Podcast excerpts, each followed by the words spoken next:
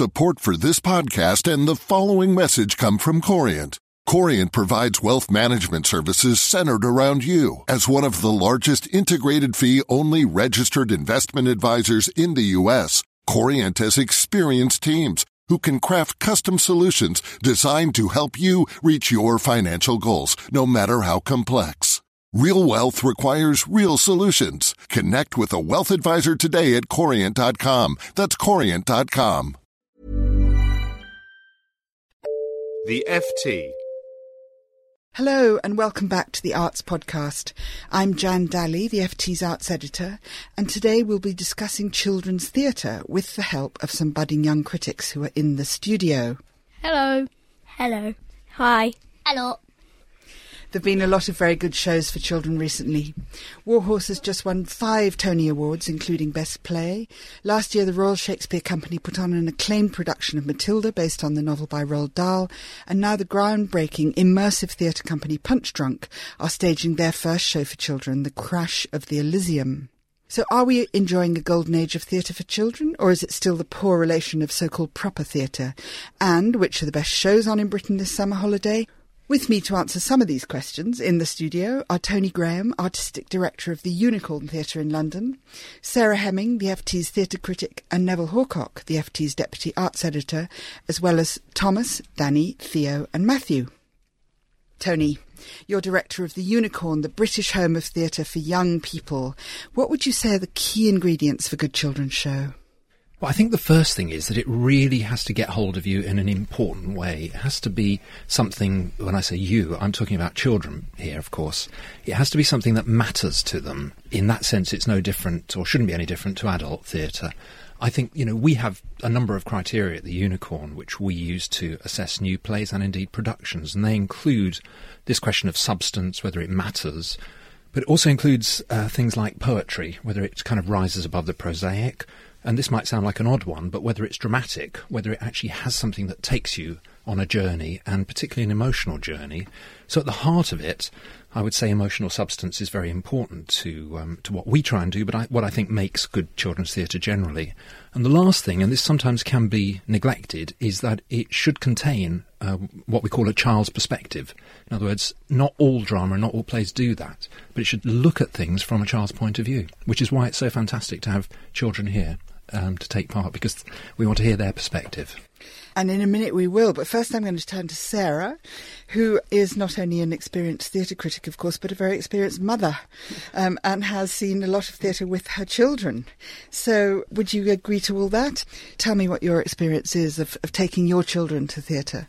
I mean, I think what Tony says is absolutely, of course, spot on, and he knows because he, he puts on many, many shows a year. I think what's very important is not to underestimate children. I think that's been one of the big sea changes actually in children's theatre over the last few decades is that they, the shows that you see, the good shows you see now, do not patronise children. One of the important things that's happened perhaps recently with with places like the Unicorn, but also places like the Royal Shakespeare Company and the National Theatre, doing big children's shows is that they've brought the same production levels to those shows. So they've used exactly the same quality of design and direction and acting. They haven't patronised them at all. And that's what the, the spin off, of course, of that is that it's brought in not just children but adults. I mean, the, the National Theatre's Dark Materials and Warhorse, both hugely successful, have been very successful with children, young people, and adults, which is fantastic. Now, Matthew, you went with your mother to the Punchdrunk play. Can you tell us a little bit about what you thought of it? I thought it was great because um, you don't just watch the play in it. In it, you got to actually take part in it. So many people would think, many Doctor Who fans would think like, "Ah, oh, I want to be like with Doctor Who. I want to take part in it." And the Punchdrunk show gave you a chance to do that. And what did you do? What sort of things did you do when you took part?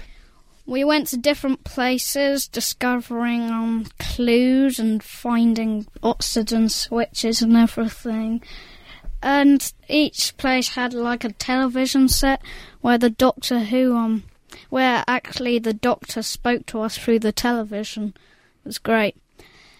We uh, had to save the world, actually, didn't we? Yeah, we, we, we saved the world. I'm glad you did. That's excellent. Neville, have you been saving the world recently at any likely productions? No, we were trying to save Poor Mr. Toad because we went to see a play called Toad at the Southwark Playhouse, which is an adaptation of um, The Wind in the Willows. And I went with Theo and Thomas and Danny.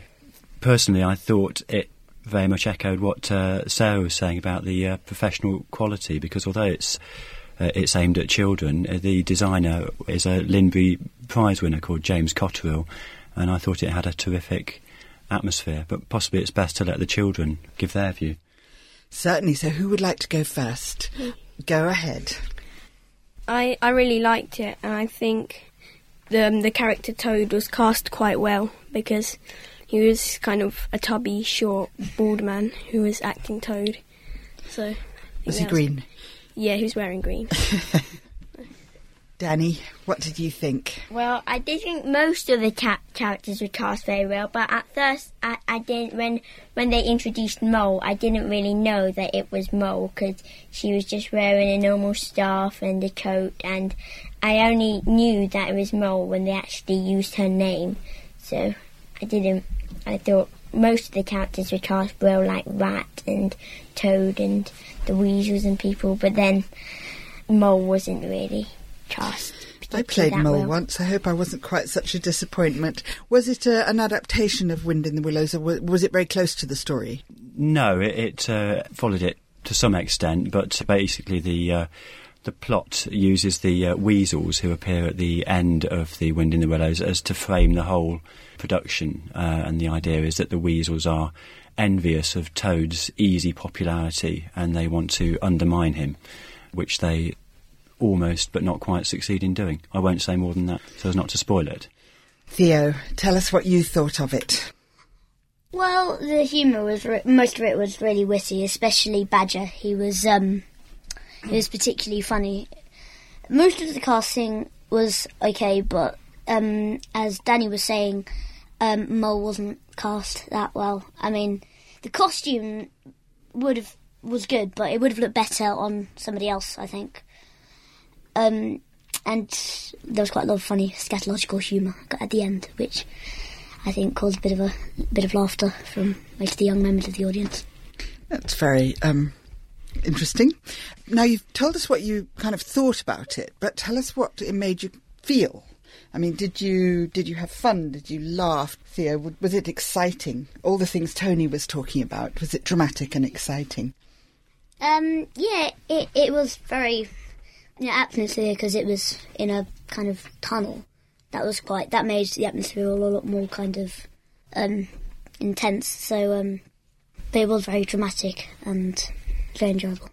Good.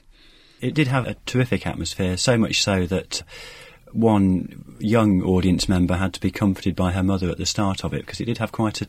It was set as uh, the theatre website said ages eight and above, and uh, the girl was uh, b- below that age, and it's set in these uh, rather dank, dark vaults at the back of Southwark Playhouse, uh, underneath London Bridge Station, and it did have a rather scary start with as the weasels come to Mm, the they're floor. meant to be scary. Yeah, they're meant to be. Tony, do you think there is a boom in children's theatre, or has been recently? Yes, but can I just make a quick comment on Yes, of that? Because about the scariness Mm. of the piece. You know, if there's no scariness, then there's no redemption. And it was interesting that Kenneth Grahame, who wrote The Wind in the Willows, used to call his kid Toad. I haven't seen this production, but it's very interesting that he gave his kid a very hard time. He was a kid who had problems. It's just an important reminder that not all about childhood, Mm. in fact, a great deal of childhood, it can be very difficult. And perhaps that should be reflected in what we present to our kids as well. So the dankness, the dampness, the mm. scariness should be a part of it. Is there a boom in children's theatre right now? That's a tricky one. I'd have to say yes and no. I mean, the questions that you asked earlier about whether, you know, the National and the Punch Drunks and the RSC and the Railway Children, all these massive, spectacular family shows, it does mark something, which I think is probably a, a shift in the market. I think it's as much to do with recognising children as an economic unit. It's something to do with family development as well, and the, the changing um, sort of leisure habits and behaviours of families. Because I went to see Railway Children and Warhorse, and I actually there were very, very few children in the audience when I saw them. Which doesn't mean that they you know, children couldn't enjoy them, but it's the nature of that particular business. So those companies, it's fantastic, and I I think it's wonderful when commercial companies and the repertory companies are doing this kind of work, but it's not a substitute for creating a kind of movement or a work or a body of work for, for children all year round. The trouble is, a lot of companies only will only do it once or twice a year Christmas, Easter. But actually, children need to be stimulated, need to be entertained, need to have kind of this challenge that theatre can offer all year round. And I think what we're part of is a very long revolution, which is going to take a long time before it's finally established as, you know, a basic right for every child. Just say f- something quickly about the unicorn. It runs all year round, or it does, yes, it for that very round? reason. And in fact, the reason that we built our new theatre just up the road in um, in Tooley Street in Southwark is precisely because our founder wanted to have a place that children could come to all year round with a repertoire that was sort of aimed at all different kinds of ages of child. Because these days, the avant garde in the children's theatre sector is making work for babies and for early years. So there's a whole raft of work that needs to be created. And actually, if we simply rely on the Matildas and on the war horses, then we're never going to reach that sort of body of children that, that needs to be reached. Well, I was interested to ask you all whether you think we take children's theatre seriously enough. And Tony, it sounds as if you think we don't yet quite, apart from in the commercial sense, which is a powerful motive, of course. No, I mean, look, you, you know, Sarah is a fantastic critic of children's theatre. How many critics can one say that of? Um, there is a very, very esteemed theatre critic who I once asked why he didn't come to the Unicorn, and he said, "Well, I wouldn't know what I'm doing. I'm not a child." I, I think it's, it's such a facile answer for such an intelligent man. Uh, I mean, it's theatre fundamentally, and you know, you have to view it. We have to view it as adults in the same way that we view any other piece of work. There's importance, of course, for adults of finding that, that old phrase, finding the inner child, isn't there? I mean, I, I, I was when when you were talking about Toad and how scary it was in places. One of the things about the Punch Drunk show, The Crash of the Elysium, is that it really is quite frightening. There were several children who were in tears throughout it. Two little girls who, one of whom started sobbing and saying, "Oh, they're going to hurt us," you know, because you're running around in these dark, dark passageways with one of the the more frightening Doctor Who enemies following you. I, I'm not allowed to say which one, but you can guess. You you you have not to blink, and they, or they get nearer, and it, it really is quite frightening. And they started off apparently by taking children out if they were scared, but now they work very hard at keeping them in. And the sense, I think, that another well-worn phrase, but of empowerment when they come out at the end is tremendous. And I think for both adults and children, you've been through something together. I mean, Punch Drunk, as, as Tony says, it's their first outing. They don't do what you do and work with it all year round, but it's, it is a marker in the sand in a way in that they have taken the time, you know, and taken it seriously. And that's important, I think, because, um, that sort of sets a standard and it, it says we take this seriously. And both the adults and the children had to work together to solve the story, and that was, you know, that was very important. Matthew, did you enjoy it being scary? Did you find it scary? A little bit, well, there was one really terrifying bit in it. There was like a maze with mirrors and everything. Then a light turned off, and then it turned back on, and that creature that Mum talked about earlier was right in front of me. Uh, that was absolutely terrifying. And it was like a hard maze because there were loads of mirrors everywhere, so you had to like feel your way through. So there I was feeling my way through, and then a creature was right in front of me. Now, the writing of the plays in books, novels, things on the page, it's well established that there are such things as children's authors and indeed famous ones. We mainly, of course, been talking about adaptations, haven't we? But there is, of course, new writing in the children's theatre, but nobody's ever known as a children's playwright like they're known as a children's author.